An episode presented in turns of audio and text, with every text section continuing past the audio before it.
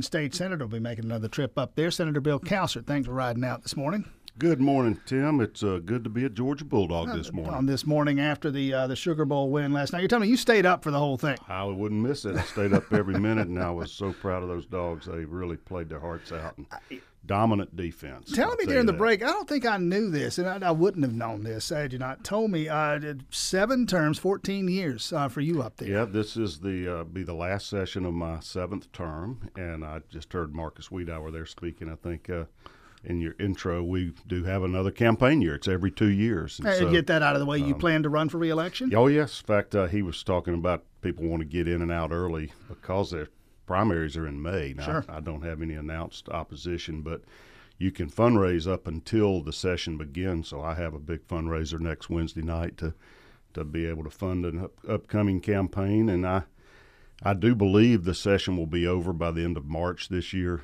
Uh, it gives people time to get out and, and campaign, and that still gives you plenty of time for your, your 40 days, which we pack into about 10 weeks. 40 days, 80 nights, as the old joke goes. uh, District 46 for you, is it not? What's the, what's the geography? It is the 46. It's about two thirds of Clarke County, all of Oconee County, and uh, just about two thirds of uh, Walton County to the south. So it stretches from Athens down to Loganville.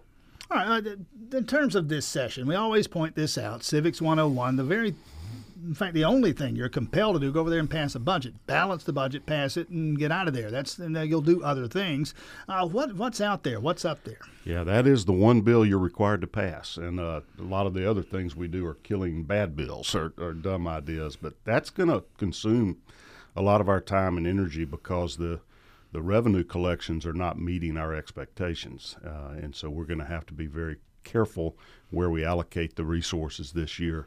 Uh, and you've heard probably Governor Kemp has been ordered his agencies to cut back even a little bit in anticipation that revenues may be down uh, four percent uh, the current fiscal year, and so that's happening now. And then six yeah, percent as you folks get to work on the budget for the next year. Right. That's in that's in progress. We are in a budget year that's the 2020 budget. It concludes on June the 30th of this year. It was built or designed on expectations of about a four percent increase in revenues, and what we've experienced in the first five or six months of, of this fiscal year are flat revenues. So they're not really declining from last year's, but they're not meeting these increased revenue expenses. So there's your 4% right there. We're not increasing, so they're, uh, we can't spend that money if we don't have it since Georgia's required to have a balanced budget. So he's doing the prudent thing and trimming that spending back to meet the revenue expectations. And State Senator Bill Cowsert with us. The first thing people will ask about that, uh, in terms of folks who work in state government, a good many of those folks in this town and elsewhere around the state, uh, at what point do we have to look at jobs?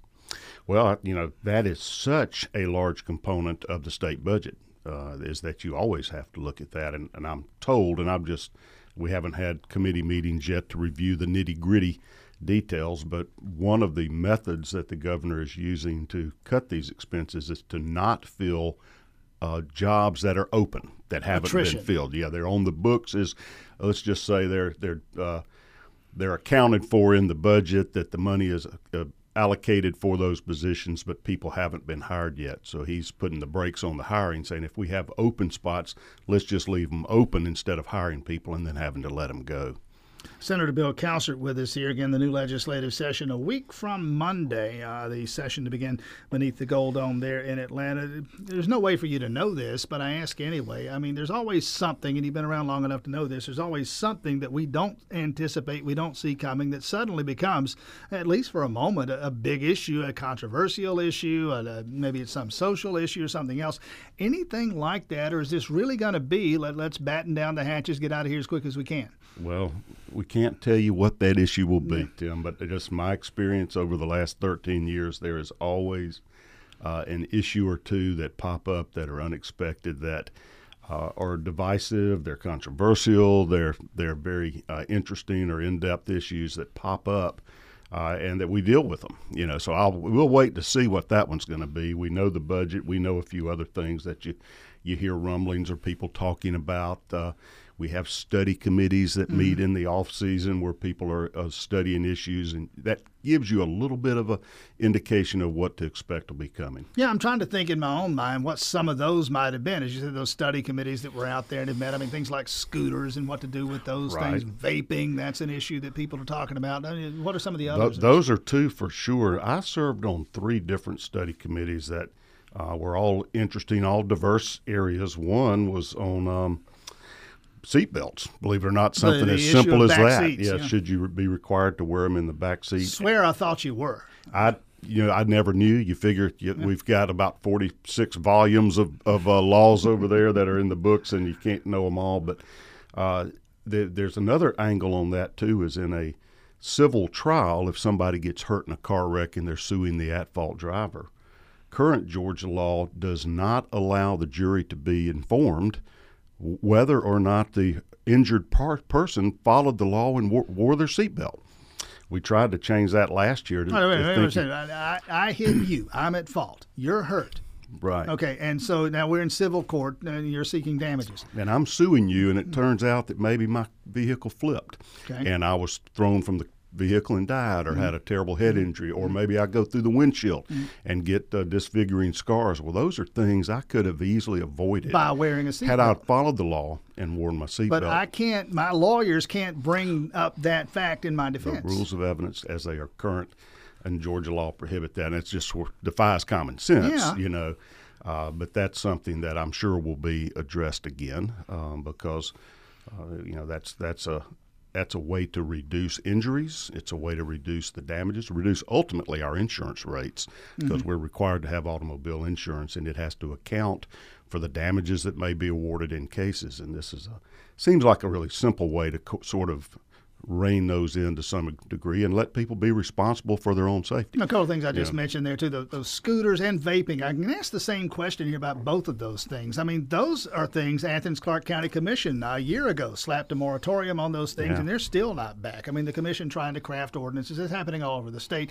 There are local governments that are dealing with the vaping issue. Mm-hmm. Uh, at what point does the state need to get involved in these questions if the local governments are taking them up? Yeah, that is one of the sort of um, dichotomies of, of state government is deciding where do you draw that line between leaving things up to local control, which has a kind of a nice appeal to it, letting people mo- more closely affected uh, decide, and having a statewide standard. You know, there's a certain benefit to that if somebody comes through the state to know what are the rules on either vaping or, you know, your example there, scooters. They there's some uh, value in having consistency throughout the state uh, on some of these issues, especially if they're of enough significance. Well, we saw uh, that with the hands-free law with, regarding cell for sure. phones. For, yeah. There was some action from local governments, and now it's a statewide thing.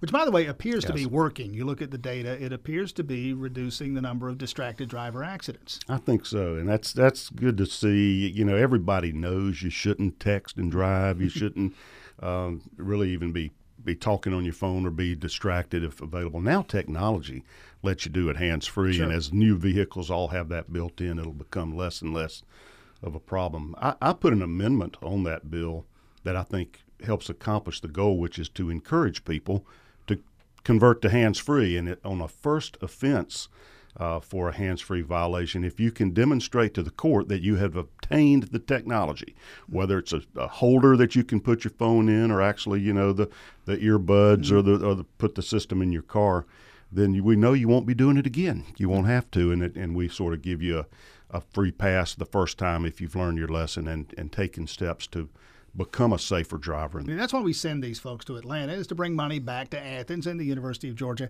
and Athens Tech. Uh, one of those folks in studio with us now, State Senator Bill Cowsert. Uh, again, uh, seven terms, 14 years in the legislature. And you know that to be true, right? I mean, we're sending you there to bring money back here.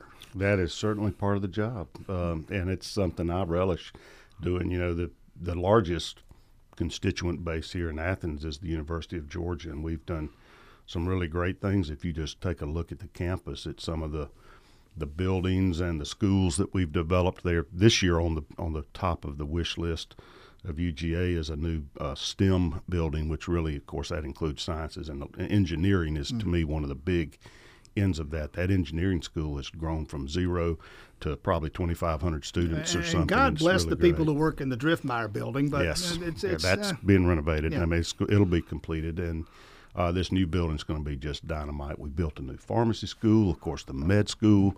Uh, all of the, if you look at the Terry School of Business, all those buildings, and I mean, it's just been so many things. And I we've an answer. People add. complain about that. Why do they need all? And here's my answer. And it could be wrong, or it, it, I guess it's a matter of opinion more than anything else. It's not necessarily what you need today, but you're building for 50, 60, 100 years from now in some of these cases. And you know, you want to have uh, adequate facilities or really jam up facilities to attract the quality of students, and to you're really serving the people of this state to give them a university to to educate the children of Georgia, and we're doing it great. I mean, we we underestimate ourselves sometimes how wonderful the University of Georgia is. I mean, what its national rankings are. It is a top class university academically. The facilities, obviously, we're just sitting here talking about the sports Sure. programs. I mean, you really can't beat our athletic facilities as well. And, um, you know, of course, everybody loves Coach Smart and the job he's doing there. And it, it, it adds to the college experience and it raises the profile of your of your school. You know, as we were talking about those surprise issues, that's one that might pop up this year is this compensation of amateur Well, athletes. here's David Perdue, Um, Senator Perdue, talking about that at the federal level. we had a, a pre-legislative luncheon. Our local delegation, uh, all the representatives and senators that represent uh, part of Athens that has the University of Georgia, and we got into that discussion. Somewhat. Jerry Moorhead is very actively engaged in this whole issue of whether or not you should be compensating uh, these college athletes, and it, it he is uh, convinced it does require federal legislation.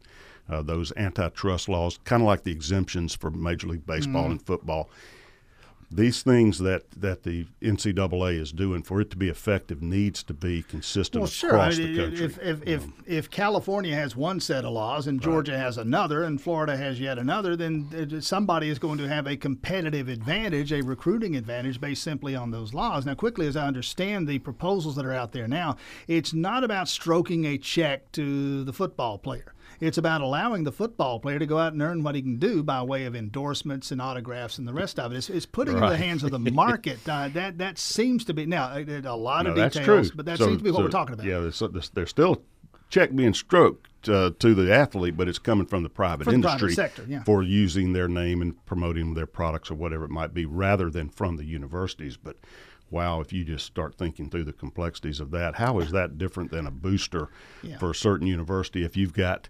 corporations in your area willing to uh, pay players Sure. for the use of their likeness, then Yeah, come, uh, and other ones Auburn. don't. Well, we have a, a, better deal than they have in Right. Clemson. You know, I mean, that, exactly. they can see how Well, that We've got happen. better boosters. Let's Yeah, call them what they really would be in that circumstance. And you know, and it's think how disruptive to a team if your skill players, your star players, are getting lucrative endorsement contracts, and the the real you know the the, the, muscle guard. there in the middle of the line that's uh, you know making it all happen gets nothing. Sure. You know, so how, how do you do that? It's it's going to take a lot of Senator thought. Bill Cowsert, there's something you were telling me. You're uh, you're chairing the Senate Regulated Industries Committee, and there's some things you're addressing. This one, I, I don't know that I saw this coming. I guess I probably should have.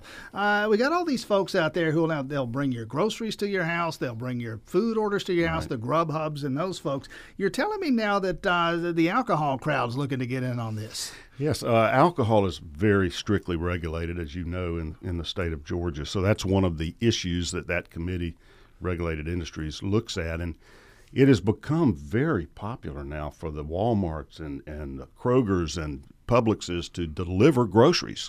Uh, or, you know, they have a pickup thing. Amy, my wife, will go to Kroger and you just drive, and there's certain designated Used parking. the they will bring them other out day. there to you. I don't think it's it may be a slight additional charge or something, but as far as convenience, it's off the charts. Sure. Well, all of these other uh, retailers are doing the same thing, and it's becoming a way to uh, sort of compete with the online um, folks that will deliver to your home. And so now they will deliver groceries uh, to your house from these various grocery stores and you know super centers and, and things. And one of the things that they sell is beer and wine now. So can I order You a know, six pack and they deliver you it to can't do it Cannot. now. Current law prohibits that home delivery of alcohol. Uh, even though you know you could order wine from a winery in California and be And delivered to your yeah. home, so but can a retailer do it? they want to have that ability uh, to do that, and so I am sure there will be a lot of discussion on that, and there are a lot of competing players. You know, what about the liquor stores now? Mm-hmm. Will they be able to do it to compete with the groceries if we allow it? Should we, you know, how how are you going to balance the different competitors in that field? And you know, I guess you get back and you wonder, what are the reasons not to do it? Mm. Well, you don't want kids to be able to deliver alcohol, so you better have something in place to ensure that whoever's receiving it is 21. Mm-hmm. You know, I guess it is a lot better than going out and drinking and driving. Maybe there's some positives to Yeah. it that yeah, you just you don't have to go drive to the liquor store after you run out of beer. But the point is, Uh, we have to knows? think Uh, about this stuff because this yeah. is this is new territory for us. Yeah, as technology changes and and uh, you know conditions in the marketplace change, we react to them, and that's the kind of issue that will will have a lot of angles to it and take a lot of study to decide how to whether to do it first of all, Sure. and if so, you know what limits to do. But that's the type of issue that that'll pop up and and become interesting. A lot of people have firm opinions on So that. now this one has been around for a few years. I guess it'll be around uh, again this legislative session. A couple of minutes left with Senator Bill Cowsert here. Gambling in whatever form or fashion we talk about the horse tracks, the casinos, casino style. Those folks, I guess they'll be back and they'll keep Oh, you- talking you, to you can folks. count on it. They're already back. We're already hearing from the lobbyists for those different interests. Uh, one of the study committees I served on dealt with all those forms of gambling, uh, both casinos, uh, uh, horse racing, and sports betting, which is bec- Mm. is now legal nationally if states adopt it. Uh, and dozens Um, already have. a lot of them. I think 17 states Okay. Mm. already have it. It's a bunch, uh, and those, all of those issues will come. I am still hearing pretty strong opposition to casino gambling. Um, I don't know that Georgia is ready for that, but we will certainly entertain that discussion, and we may decide whether or not to let the people of Georgia vote on that. It would require a constitutional amendment because it's currently prohibited. Horse racing probably a little bit less interest uh, th- than certainly less than casino gambling, but it, I lump them together because that is a pari-mutuel wagering that is also barred by the state constitution currently, and in reality, most of the the horse tracks, if not all of them, that succeed have some form of casino gambling attached to them. Sure, they right, may have true, slot yeah, machines, yeah. but they can't survive solely on the revenues from races a few weeks a year. anything, if, if if it is to be legalized, uh, and again, as you say, would have to be ratified by the voters in the form of a constitutional amendment, would would would it have to be, from your perspective, attached to the Hope Scholarship, the pre-K? I think uh, no, it doesn't have to be, but you would have to have legislation that was specific. Well, let me ask you: Would you that, want it to know. be? I guess is the way to ask that question. Personally, no. I, I think that uh, it should go to the general fund and let the legislature allocate the money wherever the need, the greatest need is. What I've seen over the years with the with the lottery, which has dedicated funding to the Hope Scholarship, is however much money is generated by the lottery feeds the Hope Scholarship, and tuition just raises to absorb Sure. whatever amount is there. And I think we've had much faster inflation on the cost of higher education costs than the general public, and that is one of the drivers of that when there's no uh, sort of uh, economic balancing. I'd like to see it go into rural health care if you were going to dedicate it.